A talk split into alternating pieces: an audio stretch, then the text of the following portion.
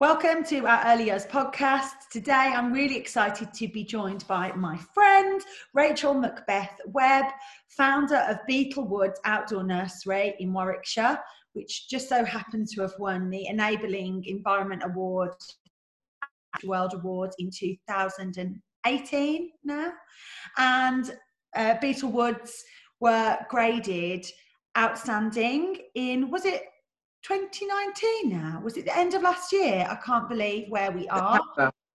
Yeah, I can't believe where we are, and I think especially in this lockdown situation, it's making the time frame and where we are even in the year just seem more like a blur.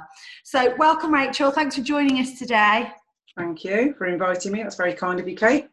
Well, it is Mental Health Awareness Week, and we find ourselves in the midst of a weird, worrying, and very surreal situation and it's about bringing together lots of wonderful early years pro- professionals who have something to say. And I know that you certainly have lots to say when it comes to the rights of our young people. And I thought it'd be interesting for people to hear your perspective, given you found Woods, which is a totally outdoor nursery. So, for those people that may not be familiar with your work and Beetlewoods, just tell us a little bit about your setting?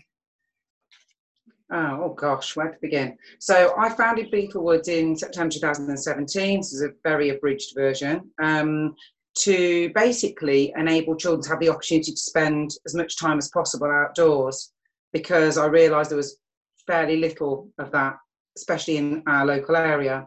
So the key factor for doing it and the driver for doing it was simply that at that time and to just enable enable children spending time in nature, finding out about nature, immersing themselves in the weather and all the good things that we know can come from being outside.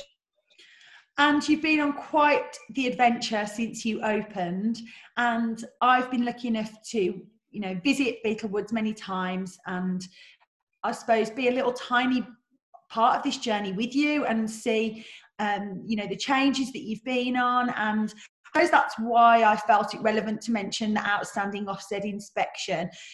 Not because that's the be all and end all, but just to, I suppose, indicate the quality of what you are offering in your provision.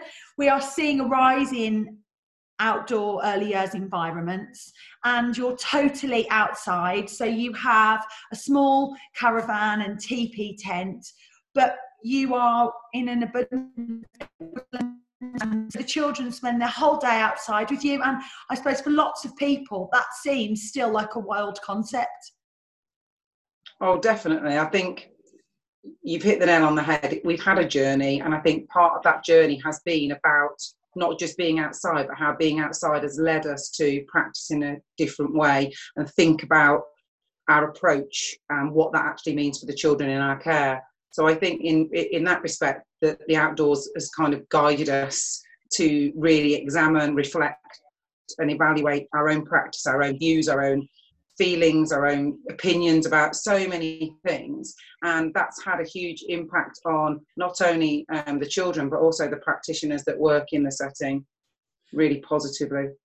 Absolutely. And for anyone that's heard us speak together before, one of the things that I try to unpick for other people to I suppose reflect on or gain from you is that that philosophy that underpins all that you do that you talk about really what that about is well-being the children's rights are absolutely at the heart of everything that you do and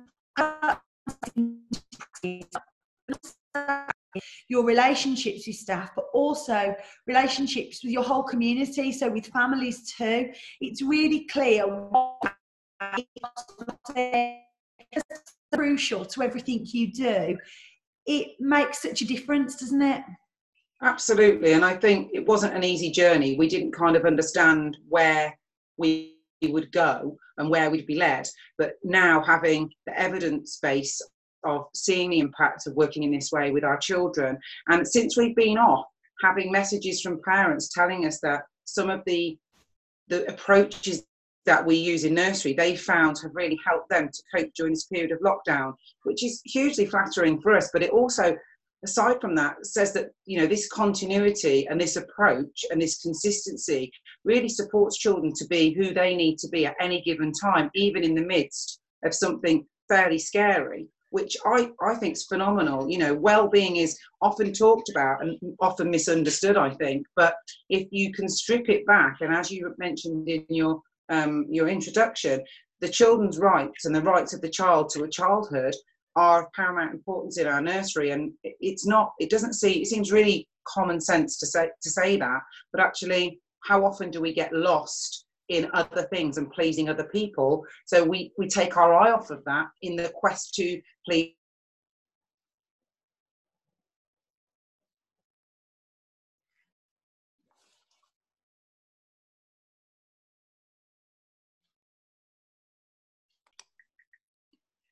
So loving all of the um, skills we're using with Zoom and online IT. So with that, sometimes comes some complications, our recording. So apologies, but we're carrying on and powering through.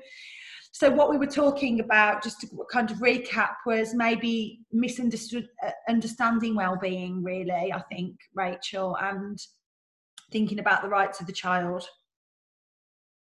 So yes, I think, I think carry on.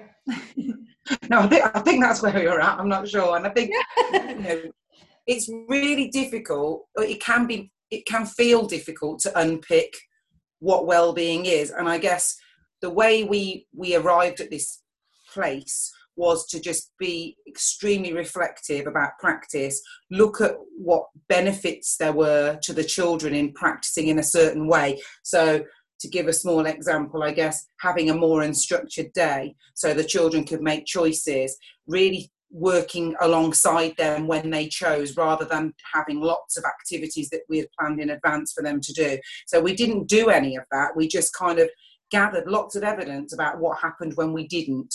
And yeah. absolutely, you're right. The, the, the, the the impact is significant when children feel empowered, valued, listened to, respected and that you know what they've got to say is really important. And as adults you know we should be doing the listening and really fostering those high levels of self-esteem in children all the time. So that's that's kind of a brief synopsis of, yeah. of why we ended up doing things the way we do. Well absolutely. And we don't know best as adults do we? We just because we're an adult doesn't mean we have all the answers. And time you know, you of I remember working as a TA, and that environment in that t- at that time, it really was about we knew best. We were the teachers. We were the font of all knowledge, and you know, every day is a learning day. I, I, you know, it's going to be a catalyst for all sorts of different new ways of thinking, new ways of working, new ways of um, prioritizing things that are important to us, about our mental health and our physical health. And so at the moment, we find ourselves trying to unpick um, what it might be like to return to your perspective. Um, we're seeing lots of different articles talking around um, Scotland, uh, kind of looking um, early years provisions or outdoor provisions on how we can explore the outdoor space to optimize kind of physical distancing. Um, I suppose we were talking a little bit before we started recording about actually going back to what you were talking about your philosophy and your beliefs and deviating too far away from that. So I suppose I've said a lot there really. What how are you feeling at the moment and what are you thinking about your return? I mean, I think we're well placed and I really agree that, that you know Scotland's perspective on reopening schools with a focus on them spending larger amounts of, out, of time outside is is not just about the physical distancing, which clearly is really quite easy when in, in my setting we have a base camp, but we have 10 acres that we can explore. So we can play hide and seek and be massively distanced from groups of children or other members of staff. But I think it's they have made an important distinction in some of the, the articles that I've read around it is about that. However, what we also know is how well um, we are supported to mental health and well-being when we're outside. It's a it's a scientifically um, well-known fact. It's well researched, and we know how well it supports immunity and all of those things. But ultimately, children and adults benefit from being outside. Being outside is the optimum. So for me, returning to nursery is um, a fantastic thing. I want to be back in nursery. I want to the children that come into my setting to have some element of normality in what will have been a really stressful time for some of them and their parents. And the messages I'm have, I'm receiving are that parents are really keen for that to happen. And a number of my parents have emailed me saying we couldn't think of a better place for our child to be right now. And that's that's that's massive, isn't it? It's just you know in this mad, crazy world that we've got, and some of my, some of the children are really suffering. Some of them are crying daily and breaking down. Some of them are pointing to the door because they can't go outside yet. We've got yeah. children that are shielding. You know, it's it's this is a massive toll on mental health for parents, families, and the children. And we we have to be well placed to pick up when we go back some sense of normality for those children and really go back to the thing that comes into our core value, which is what you touched on before, which comes down to that well-being underpins everything. And if children are to return to school and nursery and we overlook that even for a small moment. We are not just failing them massively i think we're setting ourselves and them up to fail because we won't we can't go back to how things were. We can't just assume that you know we'll put all that eyfs curriculum that we've been delivering for the last four years we'll just go straight back into that. It's it's not respectful and it's it's going to be impossible in my opinion Absolutely, and we we've touched on Scotland, and actually, lots of us in early years we we read what is happening with Scotland with their early years curriculum. So they're realizing ambition curriculum, all of the wonderful things that they seem to be doing for their young children, how much respect and value they're placing on all of the things that we've talked about, um, you know, promoting children's emotional well-being at this crucial stage. And kind of we look to, to what's coming out of Scotland and comparing it to our own, perhaps, you know, curriculum and our, our own early years foundation stage. And we just seem to miss the mark, don't we? Totally. What's on the agenda here? There's only one thing on the agenda, and that's making sure children and their childhoods are respected and we're there to support them. And if we're not doing that, we, we, we, we're not well placed, we're not best placed to do it, or we're not able to do it, then we're simply failing them. And, and, and I think Scotland are, are one good, good example of looking at it much more holistically. And these children, you know, even those that have missed school, you know, how we, what, how are we phrasing that? They've missed time, they've missed progress. You know, this has been a phase in their lives that isn't missed, it's just different. And we need to really think about when we welcome our children back where they've been, what they've had, what experiences they've had. Like we've got a family who've had two babies born, twins, you know, two girls come to us and they've had two new sisters. Things we really to be get, you know, knowing what we know about our families, re- reacquainting with them and really finding out what we can do to really support the parents and the children that come through our doors. And we can only do that by looking at it on an individualized basis and forgetting about everything else right now because that's not important. Education is going to look a whole heap different after this, I hope, and I believe that will be driven by putting children's mental health and well-being and that of your team at the top of your agenda full stop you know every day absolutely i've got um, a friend with a young daughter who is obviously off at this time and is looking at whether she should return to school um, because she's in a school nursery setting. And we're talking about at home at the moment, she's got everything that she needs. She's got that emotional support and connection. And, prior to all of this, there was a lot of conversation about, well, what should I be doing as a parent in this time, as you talked about on those missed opportunities.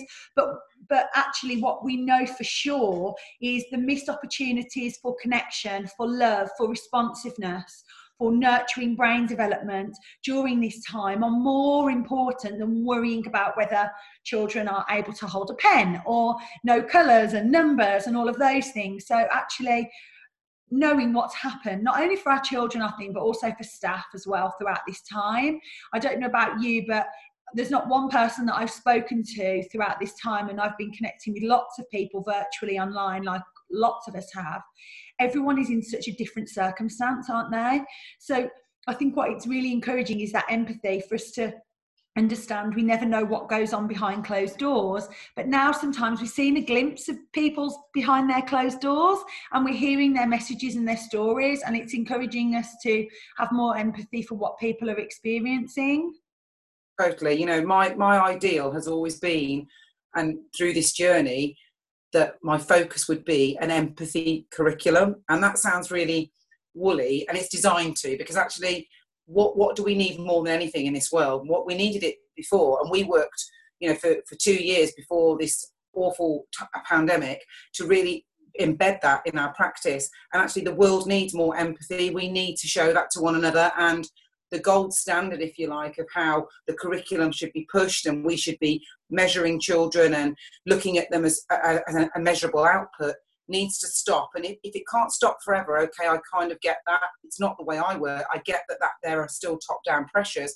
but it needs to pause because life's been on pause and we need to put mental health and well-being at the top. It, there is nothing that can come close to it and nothing that should because children deserve and families deserve that time, the time to grieve potentially for what's happened. I know I've had days where I, I just couldn't function. I couldn't see a way out of this. I felt despondent. And I, I needed to just give myself time to do that. And we assume that when all this is over and we go back to some kind of new normal, we won't we won't be grieving anymore. But actually, sometimes the grief does come afterwards, and we're going to need to be really well placed. I know I feel to that to support my my staff team and my practitioners and the 40 families that I've been supporting during this time has certainly been difficult for me. And at times I felt the need to reach out to you or you know to somebody to support me. And i think we're going to need to really batten down the hatches on this. Absolutely we are. I mean what i'm seeing a lot of across social media i think well to, to raise the, the word social media social media for lots of us think has been a lifeline. It's been a way of connecting not only with friends, family, but also colleagues, but also children and families at this time. Facebook especially has been a wonderful way of creating a private group to, you know, make contact with children and families. So it's wonderful in all sorts of ways. But also when things get tough and things get scary, gosh, it fuels that fire. And I know for myself, I read, we talked about it before we started recording, you know, there is, you know, there are things mm-hmm. that I see and I don't want to read them and I don't want to see them because they're not positive for me. And what it's led me to kind of think and you almost implore other people to do is understand where they put their focus and attention is where their energy will go and you know whether we want to go back to work on the 1st of june whether we want to open our doors, whether parents want to make that decision, whatever situation we're in, because as we've said, we're all in a completely different one. There is going to come a time where we are going to have to make those big, scary little steps. And we are going to have to put ourselves in the best position to be able to do that. And I think that by trying to solve problems, by trying to search for solutions, try new ways of thinking, and, you know, I suppose trying to jump over the barriers rather than think about what's in, in our way. Actually in early years we're really best placed to do that aren't we? Because we've got so many barriers all the time and we're used to leaping over them and finding our own way aren't we? Well we're encouraging children to do this are we not? You know yeah. we're asking children every day certainly in my setting to problem solve to think about a different way of doing something. We're not solving it for them. And it's very easy as you said to get bogged down and think, oh my goodness, this is too big, I can't do it. We've had a really tough few weeks, the sector. And I think in this last week, when we've had this announcement, people are naturally concerned and scared. We're looking for answers. We're not always finding answers, we're finding more problems. And that's that's the issue. You go looking for an answer and you actually might find something that then upsets you a little bit and you think, hang on, I haven't considered that. I need to go back to my risk assessment and see if I've got it covered. And if I haven't, what am I going to do about it? So I think I I had moments where I felt like that, but now this week I think having a robust plan, an idea of where I'm going with it, and being able to bring my families and my team along with me on the ride to make sure they're happy with it is the key nothing that the government produce will be watertight for every setting. It will need to be adapted to work in the way you work and the way you practice. And that doesn't mean we're having disregard for children's physical health.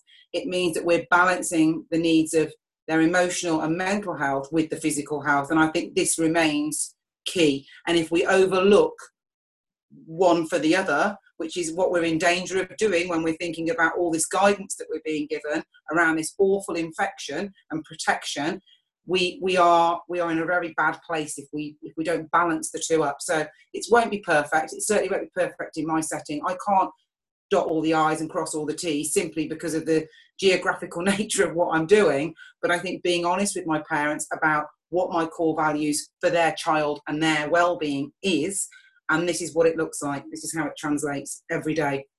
I'm sure they will be completely on board with it. And if they're not happy and they're not comfortable to send their child, then that's absolutely fine. I completely respect respect that.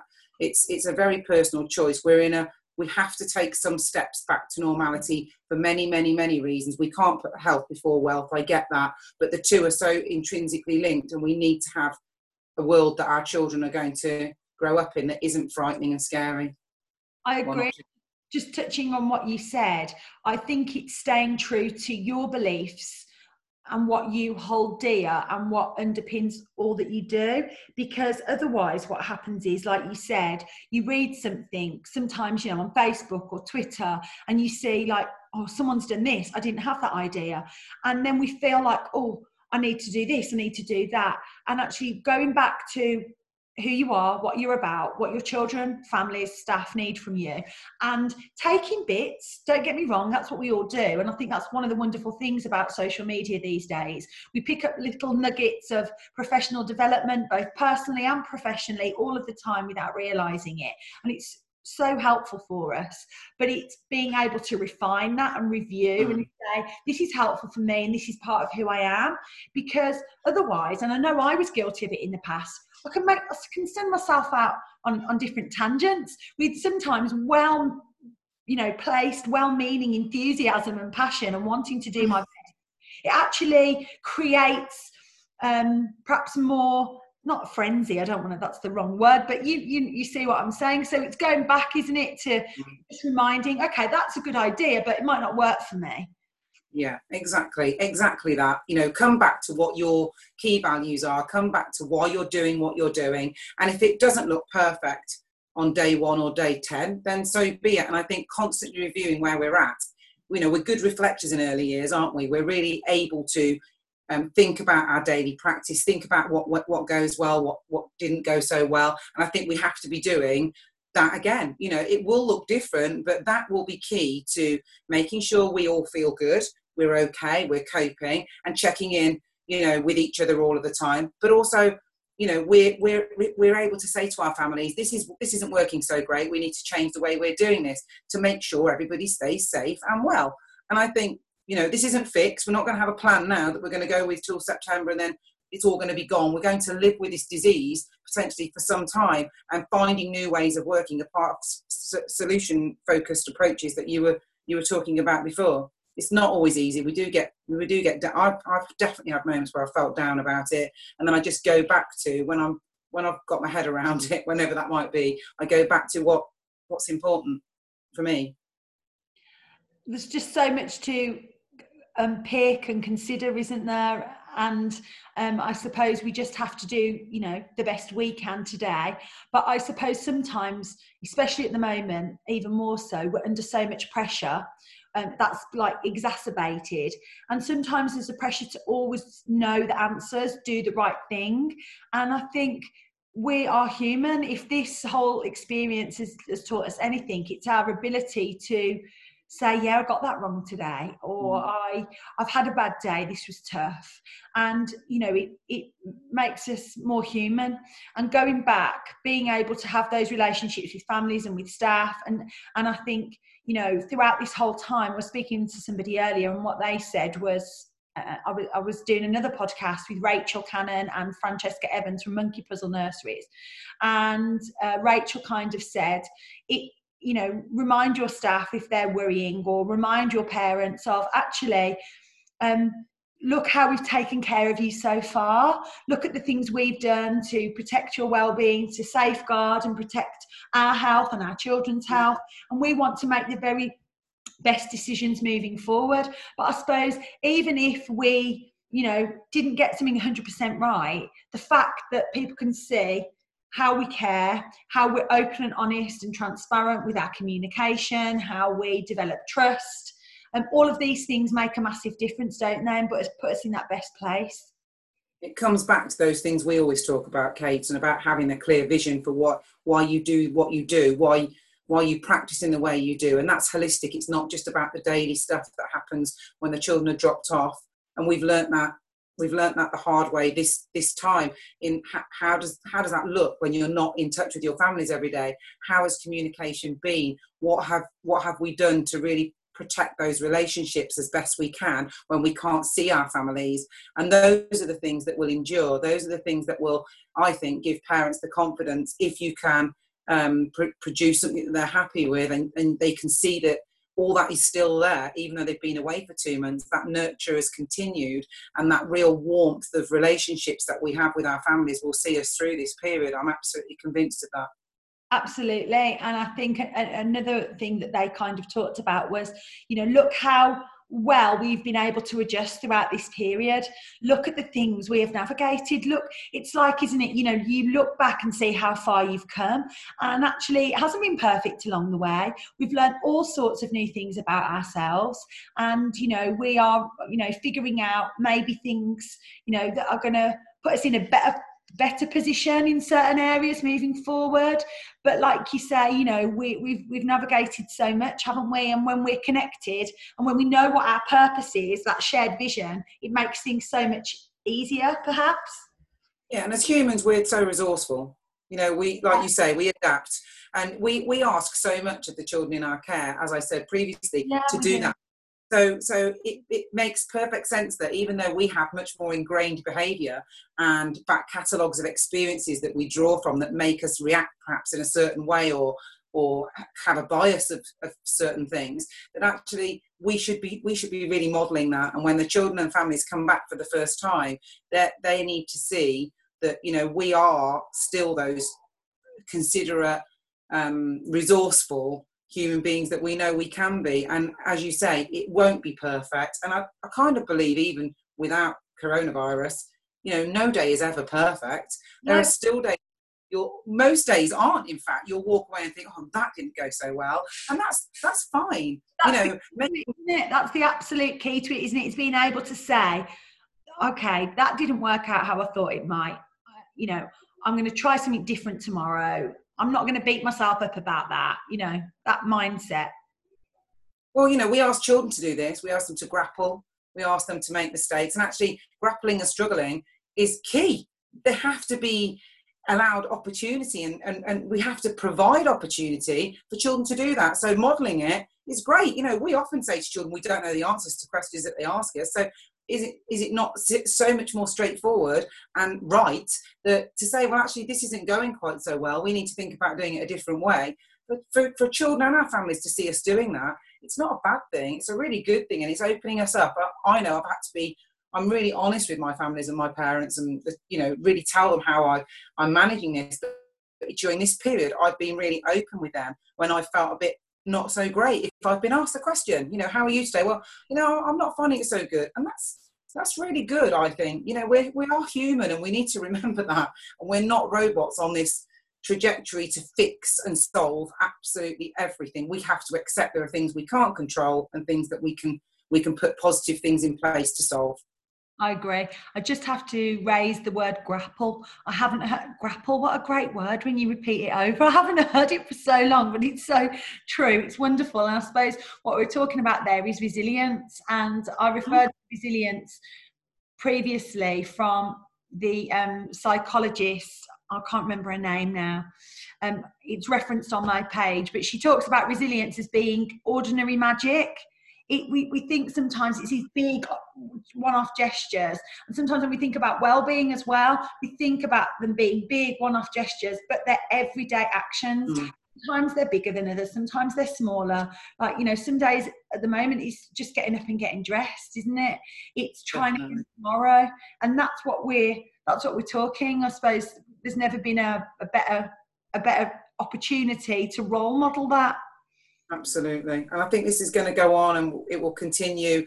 And perhaps for settings that we're looking for a natural sort of pause to reevaluate, which we all have needed, we've all used in our own way to, to perhaps um, equip ourselves with new knowledge. I know I've done a course, I've started a new course on neuroscience and, you know, just just finding things that I really wanted to tap into. So this this pause, if you like, for those nurses that have been closed or the staff that have been at home, you know, it's it's it's a period of reflection, and we're all going to come back from that with something or nothing. And if you've just spent the whole time at home and you've that's been what you needed to do, then that's absolutely fine as well. I probably burnt out a bit and did a bit too much, and then week four yeah. crashed and burned. But I've now t- given myself you know, I say I have two weeks holiday. I haven't because I've been working non-stop, but I haven't been doing that stuff. And then yeah. when I go back to it, it'll be a fresh set of eyes. And that's that's what's important, isn't it? We're we're all we're all adapting and reflecting in our own way, and this is this can only be a good thing. Absolutely. Well, as always, it's been so fascinating to talk to you. We could just natter on and grapple over this subject for for um for for much longer but um we're going to leave it there. So if people want to perhaps take a look at beetle woods they can find you on facebook instagram and twitter um at beetlewoods can't they?